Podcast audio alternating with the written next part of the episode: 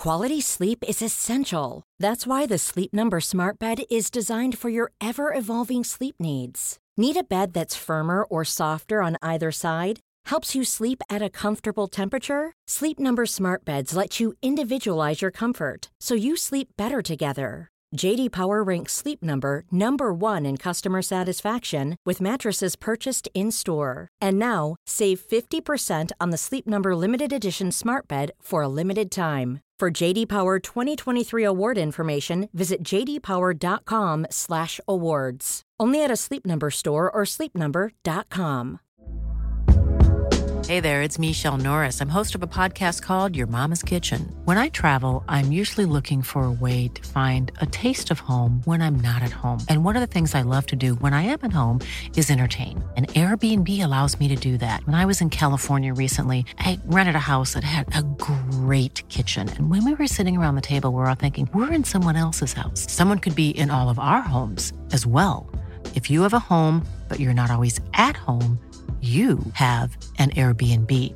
Your home might be worth more than you think. Find out how much at airbnb.com/slash host.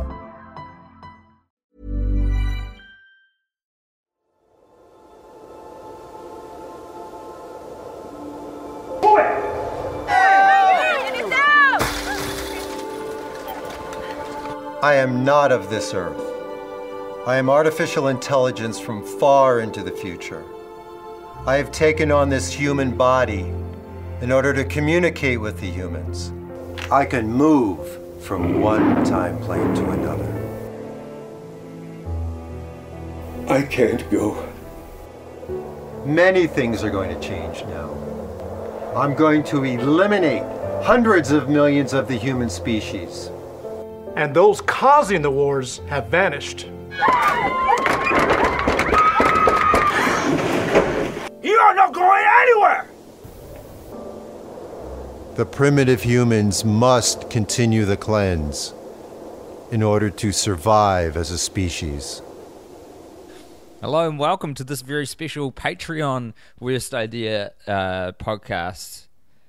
Tim and I Um, just watched Pass Thru, Neil Breen's Pass Thru. and I don't know whichever one of you guys somehow stumbled into this corner of the internet, but that was one of the strangest, most wasteful 90 minutes of my life. It was it was incredible in the truest sense of the word. Like nothing was credible in the movie whatsoever.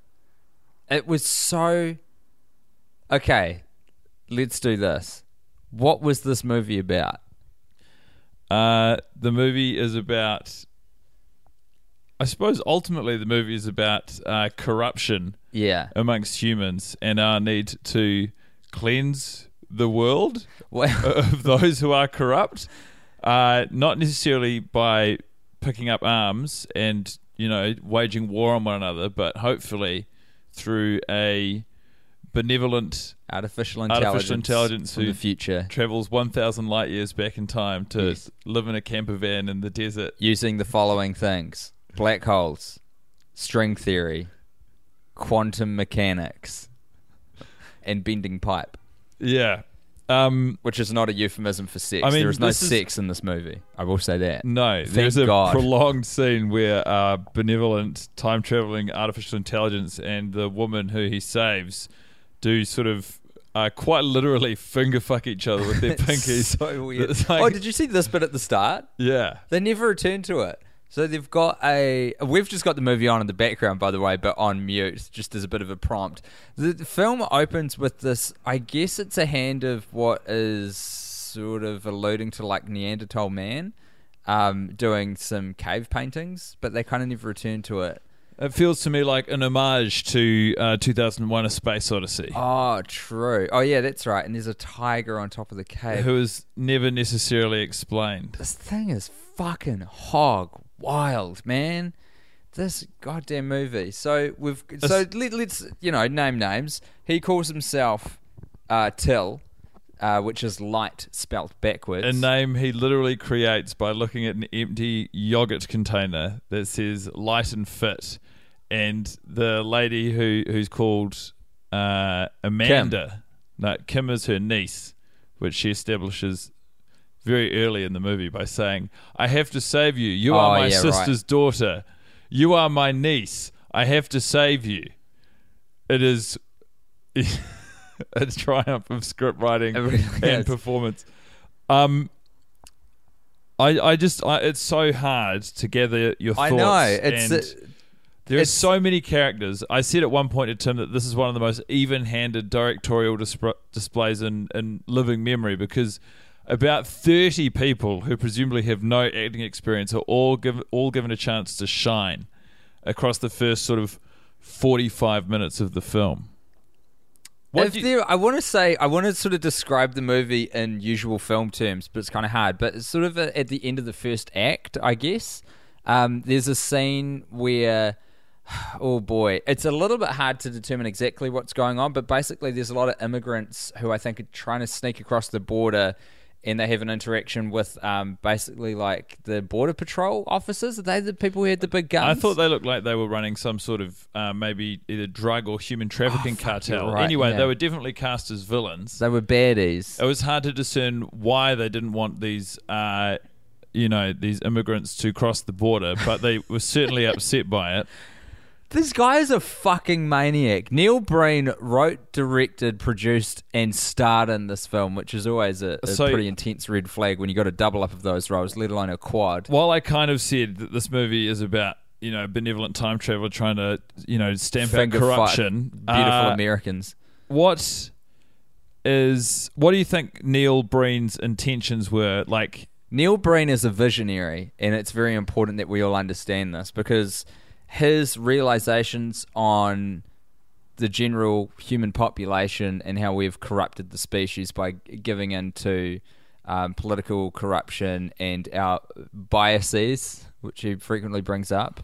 Um, you know, the man is basically a messiah walking among us and he's got a real intense look in his face. I did a quick Google of him before the movie kicked off. He used to be an architect and a real estate agent, which boggles my fucking mind. We watched part of his I- Kickstarter for his uh, upcoming fifth feature film, uh, which he- Tentatively titled Twisted. which he starts by saying, "Thank you so much for the support of my previous four theatrical films. Uh, I personally have been theatrically profitable, so it's going very well in that regard." It is hard to see, apart from the fact he's obviously getting free money from Maniacs Online, how this is in any way profitable. The comments on uh, his most recent attempt at garnering, garnering, garnering funds from All and Sundry was fucking hilarious as well. There was a guy who wrote, "I feel as happy as an investor in oh the Hindenburg." Yeah. I was going to say Titanic. Either or, pick your disaster because this movie is special. Yeah. and this is his fifth go around the block. Fourth. You- no, this one's his fifth. The next one's his sixth. No, no, this is his fourth. No, this is his fifth. This is this is the the pen. This screams of a fourth attempt for me. this is not his fifth film. It's, anyway, we it's by can the by. verify that later. But he um He shoots up. that's right. He shoots up heroin and dies at the start, but then that's kind of not even mentioned because he exists in the rest of the film. His spirit comes out of his body, but also he's a time traveling artificial intelligence. This is, by I just- the way, we should emphasize a one location film. So he obviously found a small area of mountainous desert, Yeah, it looks like we're in Arizona, if I had Uh, to guess. and nearly all of the action is set there, save for a fantastic cluster of scenes. And my personal highlight of the film, which is when he. Uh, Goes down that ladder. The, the letter that's within the caves. That's okay. No, it's when he they get in front of the they go inside of the beautiful mansion. Oh, by yes. virtue of some I don't know how I don't know what how you pay for that, but he paid for like the facade of a big mansion that Yeah, it's like stock footage that you can get that he's applied to a green screen. So he's got himself and a couple of other actors to stand in front of a green screen and just like, per- well, maybe purchased, maybe obtained through other means. Um, yeah, just like interiors of so there's a- mansions. yeah, there's one establishing shot outside a mansion, and then there's about three rooms within it, and about seven people who all, you know, cluster in different configurations and combinations, and they all detail and exp- you know very clearly the ways in which they are committing sin or evil by are using their political bias to you know sway the the media or uh, by using their own personal bias to sway politicians. There's never really any articulation beyond that. It is hard to overstate, and I, I don't mean to be awful to anyone involved involved in the film. Maybe this is a d- direct, uh, direction note, but the acting is criminal. It's kind of It it- boggles the mind. It's hard to overemphasize how little sense the acting choices make. But it's so true to the world of the film, don't you think? Well, What I, mean, what is? I mean, can you imagine how bad good acting would look in this movie? It would Yeah. jump off the page. Yeah, that's true. Fuck, it was confusing. it's, it's so hard to It's so- it's so hard to discuss and review It because is. there's so many moving parts and none of them fit together at all. It's like if you bought a jigsaw puzzle and you pulled out all the pieces and there were like you know different misshapen pieces from 10 different jigsaw puzzles and then you tried to do it and then afterwards you try this is like writing a review for that puzzle it's like all you can say is it didn't work It's amazing to me, based on the script writing that um, sort of is evident in the film, that Neil Breen can put his pants on in the morning, and that's why I'm so confused that this film exists for us to be able to enjoy. Like it's it's you know a 90 minute film which has both visual and audio components that work in tandem. It blows my mind, and special effects, we might add amazing special effects. We've just witnessed a bit going on behind us where um a blowtorch gets lit up inextricably as well. I don't think we returned to that. Um, any reason why he's got a blowtorch? Someone's got a blowtorch, and No. it's like an MS Paint picture of a flame has been superimposed on top of the nozzle. It's so good. And if you if you liked it and only and were afraid that you only see it once within the film, you need not worry because the exact same MS Paint flame is rendered for any time a gun is used, which Yes. is at multiple stops throughout he the film. goes so heavy on gunplay, which is amazing considering how he can't do special effects.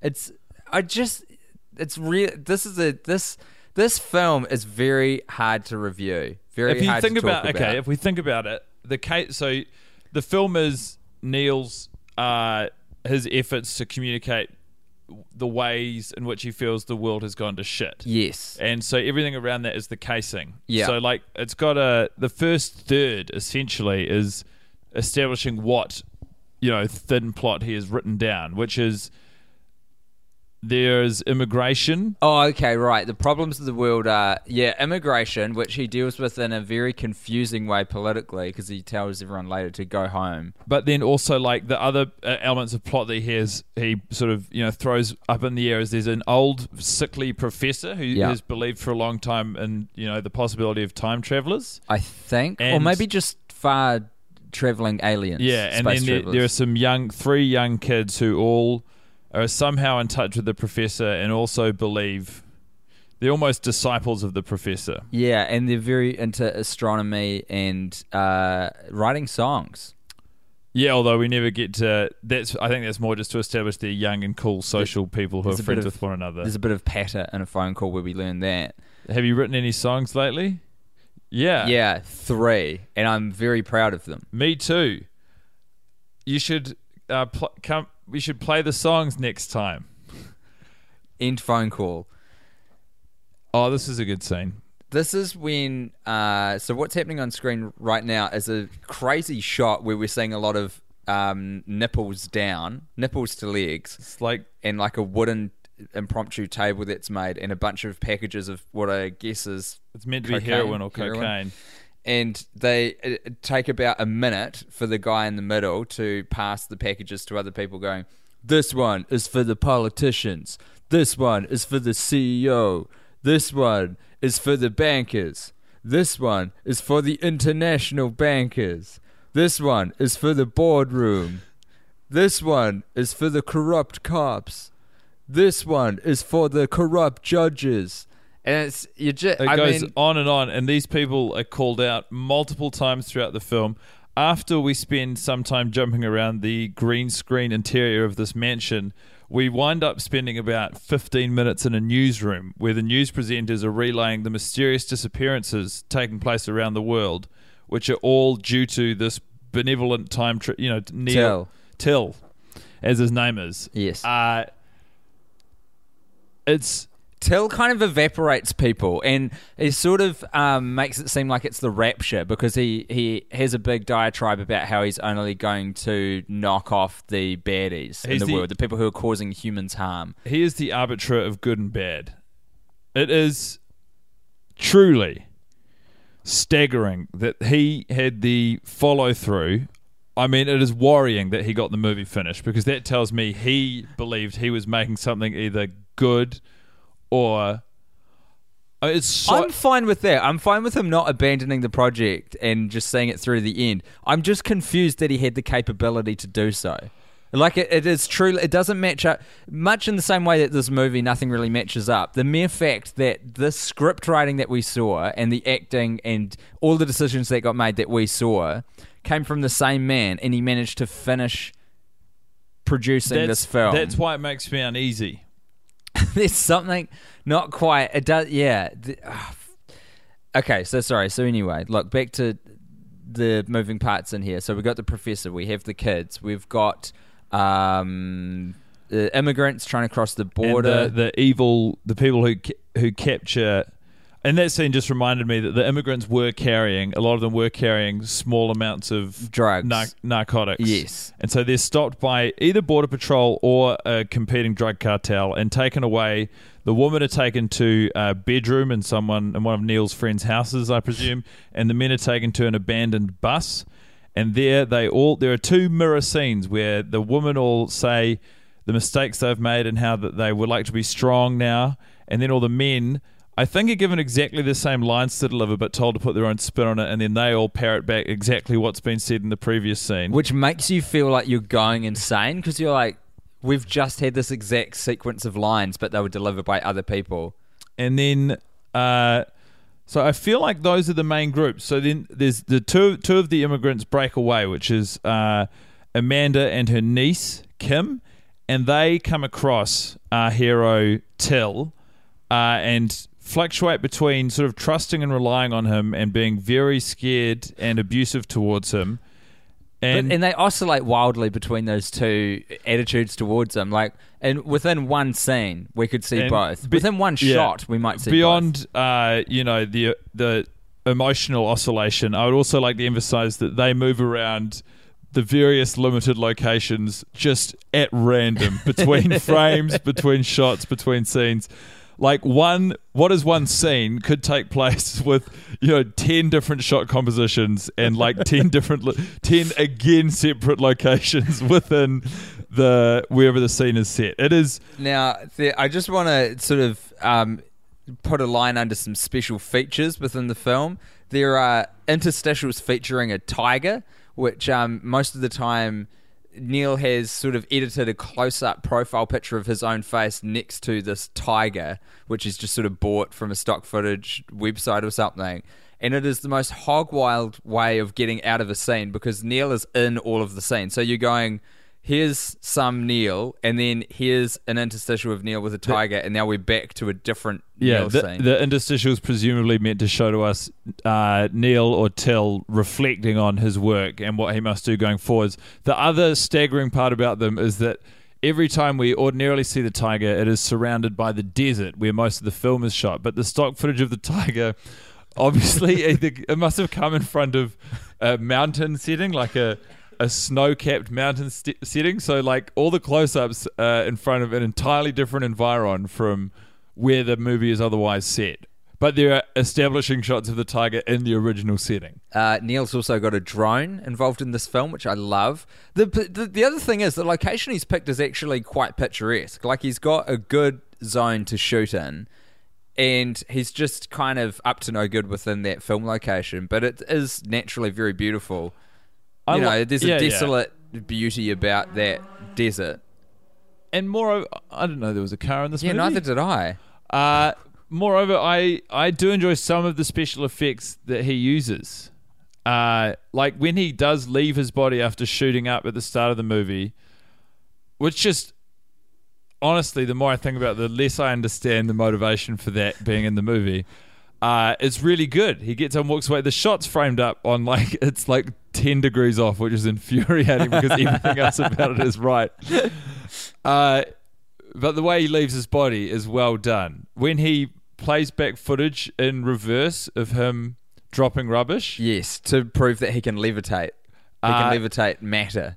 I like that. Like I like the green screen mansion scenes because I, I like the I like the production elements and techniques used. Yeah. I mean, Someone's given it a crack, aren't they? yes. The, the probably the news um the newsroom is the the biggest thing that sticks out for me. I don't know if I love it or hate it. This is why it's hard to attribute Well, normal kind of uh, I didn't know whether or not I loved or hated it until uh, the qualifying sentence was spoken by him when he takes over the entire broadcast, where he says, "I am uh, broadcasting this from the international media from this international media center." Yeah. and it is so clearly established the way he envisioned the newsroom to play, which is just like this one stop. You know, like I guess. There's banks of script. So first of all, this is obviously uh, a, a stock background that he's gotten Yeah. from somewhere, and it's just a lot of banks of static TV screens, and then in particular, there's four that form a bit of a column in the middle above his head, and they've all just got um, the same globe but different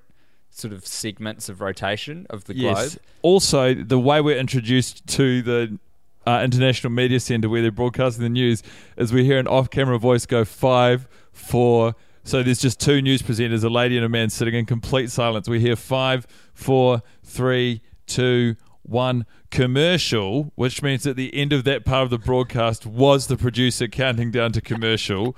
We then see the presenters in the commercial with the lady saying, "Man, I don't like that politician. His biases and corruption is so obvious."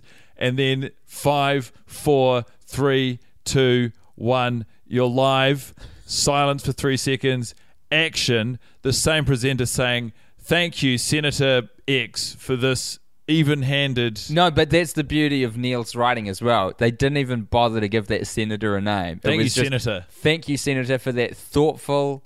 Uh, was it like thoughtful and, and sensitive comment? Yes. Fuck, man. Crazy. So many good. people are in this movie, you guys. You can't imagine how many people must have seen this film because there's probably 80 uh, cast members in here.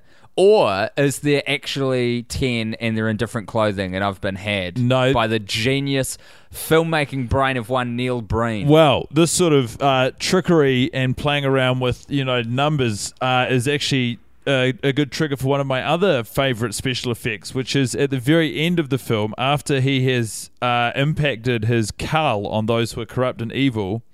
They sort of their bodies temporarily manifest in the desert yes. and he walks him and uh, his sort of by this point love interest Amanda walk past the bodies and this is a cluster of eight people lying down that in post production they have They've taken stacked the photos. flipped and stacked so it's like So you look. So it's just you're greeted with the scene of what looks to be 300 bodies piled up on this uh, desert scene with a little pathway in between all the bodies that they walk down, and then and then you start to look around a little more closely, and you're like, oh, that plaid shirt, that plaid shirt of man appears mm, 15 different times in slightly different positions.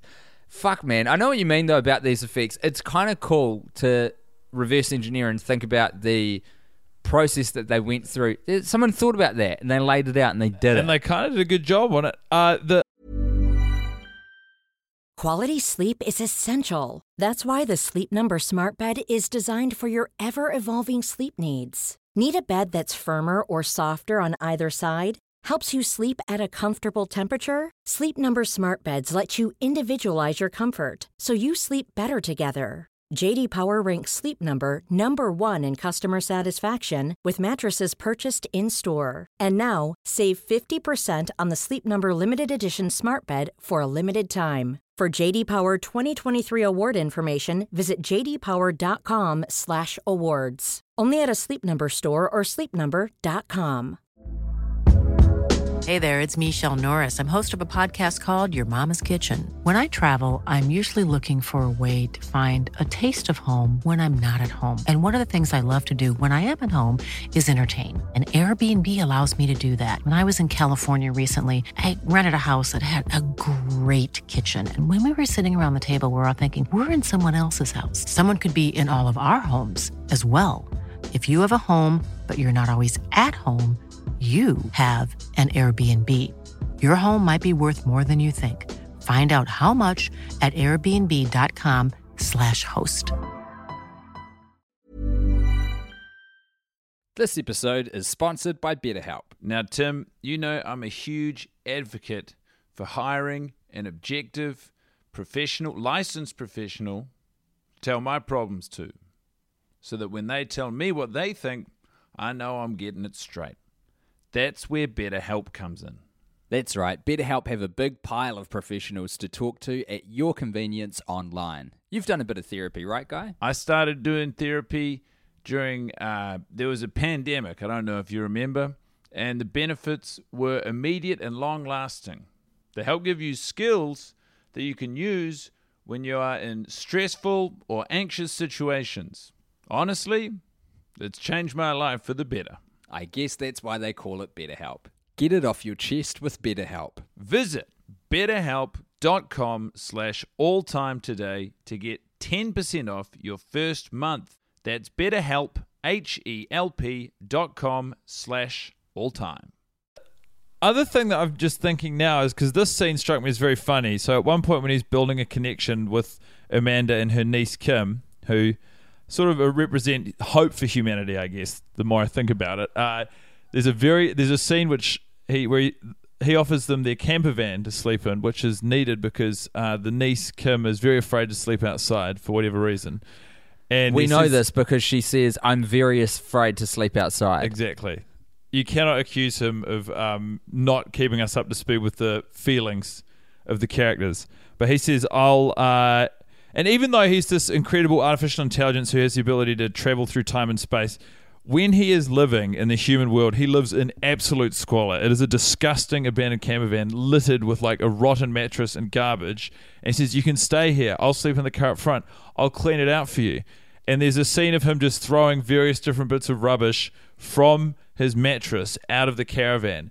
And the movie is so tonally confusing because I'm sure he has a sense of humor. There are little playful bits where I'm like, you're trying to have fun with us.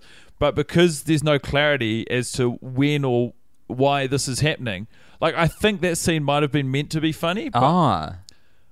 I mean, do you think there are meant to be funny scenes in this film? No, I don't think so. But it is so hard to tell. It's kind of. It is funny, that moment, but it, intentions are important. The reason it's funny is because it goes on for about a minute and it's just him throwing cans out of his caravan.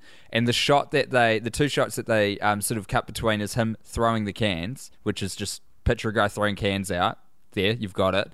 And then a, um, a shot of them kind of firing out. So we're looking at uh, uh, Amanda front on, and it's just the doors on its side. And so these cans just kind of whiz past you in and out of shot. And she's just getting progressively more, mm, how would I describe it? Confused and angry Yes. about what's happening, and just keeps going, What are you doing? What is this? Ugh, what's going on? Oh, I don't yeah. understand. And it's just like, he's cleaning out, man. And then Don't oh overthink it. God, but and they she they take in spite of their initial reluctance, uh, Amanda and Kim do take up his offer of accommodation. They do sleep in the in the camper van, which uh, also leads to another one of my favorite scenes, which I don't think this one was meant to be as funny as it was, where she's folding up an old bit of towel or some other similar material. Was the big hole? In it? It's a blanket because I think it's the uh, day. I think it's the okay. morning after they sleep. a blanket, and there's footage of her folding it, and they use the same shot of her folding it twice consecutively, in between a shot of him folding uh, also a blanket with a big hole in it. And it's the same as earlier when they mirror, they, they parrot the same scene twice with the woman and the men, where it's like, are you deliberately trying to scramble my brains right now, dude? Look at all these people who are in the movie. There's so many of them. This is Guy's uh, about to get killed. we're up to the great bit now where everyone gets to have a line. We, we're cutting between the boys and the women's uh, respective. And also, there's a lot of infighting situations. because they're in such a desolate situation. Obviously, these people, uh, you know, as anyone would in an apocalypse, they it's, and it's not an apocalypse, but it's you know akin to So how does tempers flare. How does let's take a step back. How does a man like Neil Breen exist?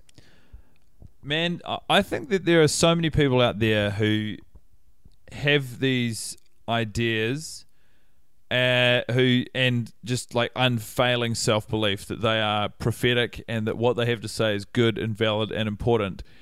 And you know, if you're lucky and not that impressionable, you'll get to meet some of them and enjoy the experience that is sort of coming across these verified lunatics. And Yeah. then a smaller sample size still have the dedication, commitment, and means. This does not look like an expensive movie. No, I'd say not. Um, to actually create a manifestation of what their message is. And get to the finish line to be able to have a product that you can share around and everyone can well, enjoy. what did, but what did you tell me? How did we get this copy of the film? Because th- this is not uh, well, this is not available. These movies are not available for. They're not on any video on demand services. No, they're not.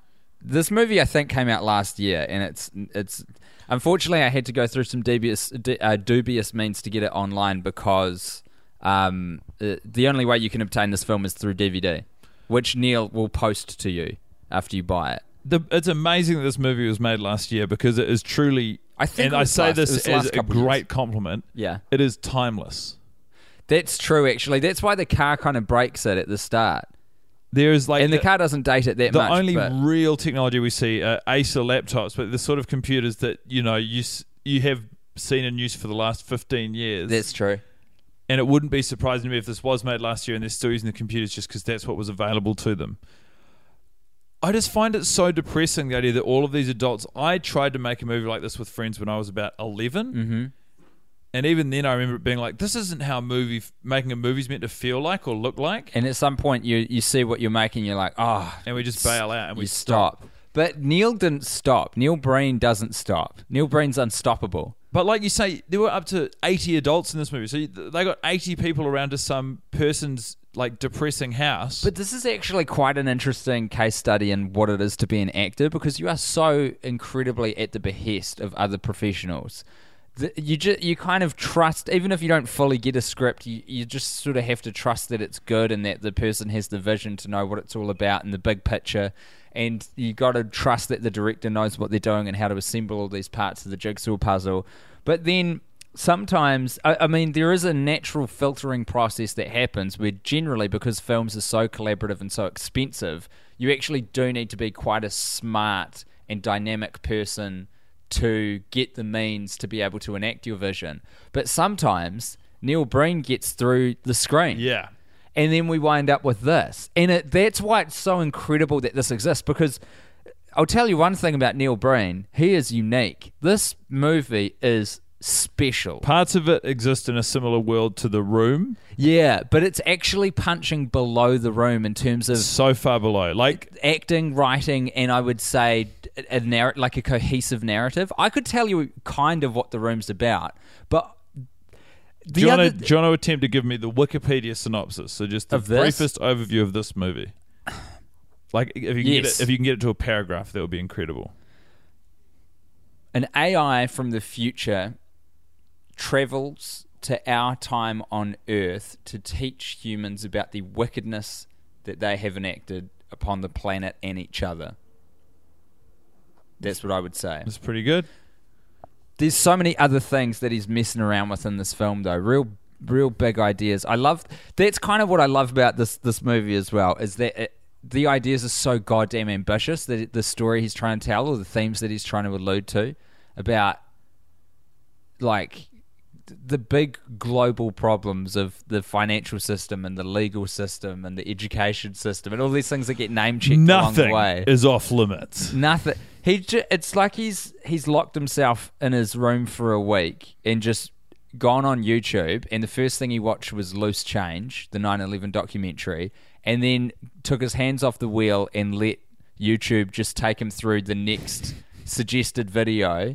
And he was in there for seven days. And then when he uh, arose from that, he he penned this masterpiece and then proceeded to make it because Yeah. he ju- he name checks all of these things, which is just such like internet self-made documentary fodder about um, dark matter. At one point, he's talking about and quantum physics, and uh, and like the world banking But- system. yeah, yeah, but- political corruption. This is this is why it's good though because he seeds those ideas through the 80 characters he introduces us to and this is the first sort of third of the movie where he's establishing what is loosely going to serve as the plot and then the middle third is the second act is more or less him at one point when he so he is going around taking out all of the corrupt people and eventually he lands himself in the newsroom and he takes out the newsreaders because they are also corrupt and then they he- are wicked too. then he delivers his diatribe, and it's like it's uh, him re-articulating the point that he has raised through all of these other agents in the film,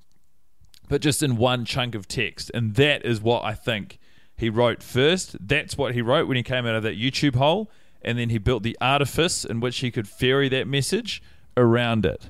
Like I think the movie started as that speech. right.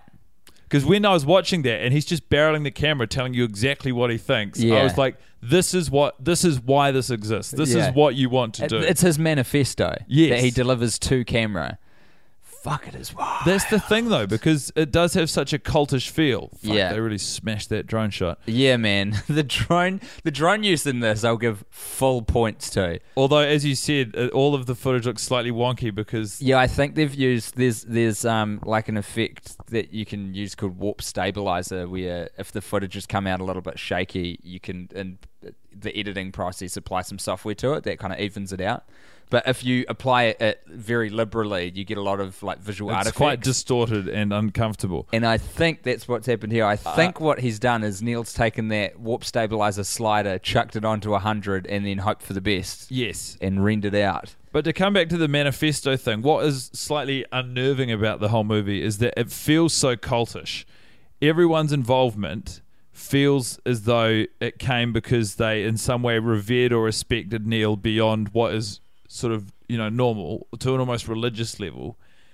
And that's what worries me is whether like what is his following Yeah. What do we know about this guy when he's off screen? Well, that's why I got very uncomfortable whenever he was touching the woman who sort of serves as the de facto Amanda, romantic yeah. lead. Um, I They're got the very ones whose pinkies are touching for about two minutes. it grossed me out so much. That one was just gross. There was like this shot is There was also another But- nauseating shot where she lifts up the back of her t-shirt to reveal a lower back tattoo of a tiger, yes. and that is the entirety of the shot. Yeah, um, but the bit that creeped me out was whenever he sort of lays hands on her, and he do- there's a couple scenes where he does it in a pretty hammy kind of a way. She passes out and he picks her up. Actually, she dies and he brings her back to life. And just whenever he had his hands on her body, I was like, I'd feel deeply uncomfortable with this because this is this this guy's a maniac, and I don't know what would have happened during the making of this film. Yeah, it's all It feels very unsafe. The whole film, you at no point have any reason to trust the filmmaker. So you're constantly on edge and, and nothing fits together. So when the mind wanders back to the production process, you're like, I don't did he actually maybe kill a couple people? that's why it's so confusing because it's just so it's so much work to get a movie this long done, and he did it. In this dialogue. It's like he wrote it too, you know? Yeah, I mean, I guess I know that sounds dumb to say, but he sat down and wrote this thing, and people delivered it very poorly as well. Let me say that the acting in this and the the way that the lines are delivered is it beggars belief. And Neil no Breen excuse. is actually kind of cool. I sort of like how he talks. He's got a cool voice, and you sort of he's a madman, but he is a convincing madman in that Uh, it feels like he believes in himself and what he's doing. would you like to have a beer with this man? Absolutely not. You could not pay me enough money to sit in the same room as this gentleman. What would you like if you did get to talk to him? I would you leave. Talk? I would say, could you please show me the exit? Say somehow in a Yes. circumstance, neither of you have your phones. Yeah. It's the two of you and you're waiting. You're just in a room. Well, actually, he came across as um, somewhat sane in the uh, Money Drive video, his GoFundMe page. Eh? He oh. seemed somewhat relatable. Yeah, he seemed. That guy. And you know what? This is art. This is his art that he's making, so he shouldn't have to limit himself to normal social niceties and know, social this cues. definitely is art. this is art. I'll tell you, I don't know much more about what this is, but it is art. This. That's the Here's thing. the blanket scene. Is it, where it he's- looks like he's trying to wear his blanket with a hole in it, but then he goes back to folding it. And it's it is look, he's smiling, they're kind of joking around a little bit. But they're folding one piece of fabric each for so long that it doesn't make any sense. Also, sense. the fabric has both respective pieces of fabric has such a massive hole in it that folding it is the most redundant exercise, Yeah. which is part of why I think it's meant to be funny. It is. Uh, this is the thing: is if you took some of the sh- if you muted this movie, In you could almost play it in an art museum. All right. and people would sit down on that weird backless chair that they put about 20 meters from the screen and sort of watch it for five minutes and Yeah. then they'd be like, ah, I don't really understand that and keep walking. And you could do that with this and it would kind of hold up. Yeah. Because of how offbeat and uncomfortable it is. So here's here's how I would like us to proceed. I think we should watch the whole back catalogue of Neil Breen's films for the next few You're like, Patreon you want podcasts. more of this.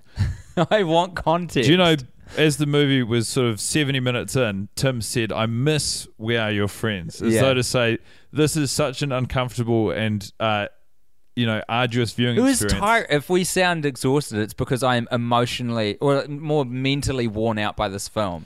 Because you're constantly trying to make sense of what's around you, and Yeah. none of the parts you make want sense. a reason to keep watching. I do not know who's responsible for choosing this, but they, I, I, this I got multiple people out because this got voted. This got voted on, fucking hell. But and it's someone been found floated a few times. Really? past, yeah. this is up there with. I can't remember that movie we watched that. Uh, Cheri Oteri was in Um, it was something Tale. Was it called? It wasn't called Southland Tales. Southland Tales. Yeah, I thought that was confounding. that was a sp- that was a different um, That was a kind different of breed, lunacy. yeah. But even and even that, That was one like with Baz Luhrmann even on that one with. Hercules in it, One with Hercules. where he was a religious professor and he oh, like Kevin challenge- Sorbo, that Christian movie that we watched. and he challenges the atheist. he- God's not dead. yeah, yeah, Yeah, it was a pearler, wasn't it? I What a mean, gem of a those film. those pale in comparison with regard to, con- like just whatever the fuck, man. Um, I'll watch more of these with you though. yeah, I think it's important that we do. I want to understand Neil Breen's oeuvre more. Uh, what about this? Because what about we donate some? What you and I put Yeah. some of our own cold, cold, hard earned Yeah, into his next film. yeah, that feels right. That feels right to me. Also, this was a great scene. Uh, one of my favorites. He's organized several rock circles going, you know, like a ripple effect from the smallest in the middle where he stands outwards inside of uh, some mountains or some peaks in the desert. And there's like a good three minutes of him with his arms out in a Christ like pose, just rotating. Yeah, just and the doing shot varies from a medium close up on his face and arms to a wider shot where you see him amongst the circles. And it just goes and goes and goes. Can I just say on that mid shot as well, the camera lens is visibly dirty. That's why there's so much um, flare on. Can you see that? Oh. Yeah, yeah, you can yeah. see the dirt on. That is a dirty lens, is what we're looking at there. Yeah, but you know, they were it was a guerrilla skeleton crew. You know, they were working on a tight budget, both time wise and money wise. I would love to find. Uh, I would love to have a chat to the person who is the camera operator or director of They photography see, on this they film. have to worship at the church of Well, that's what I mean. They would be interesting because I think they would be a good bridge between the insanity that is this finished product of a film and, and the real world. Because the camera work isn't terrible. it's pretty terrible, Tim. yeah. Tim is noticeably poor. Well, only because you're comparing it against actual films that exist in ah. our world. This is mm. like another another realm, you know? This looks and feels like something an 11 year old made.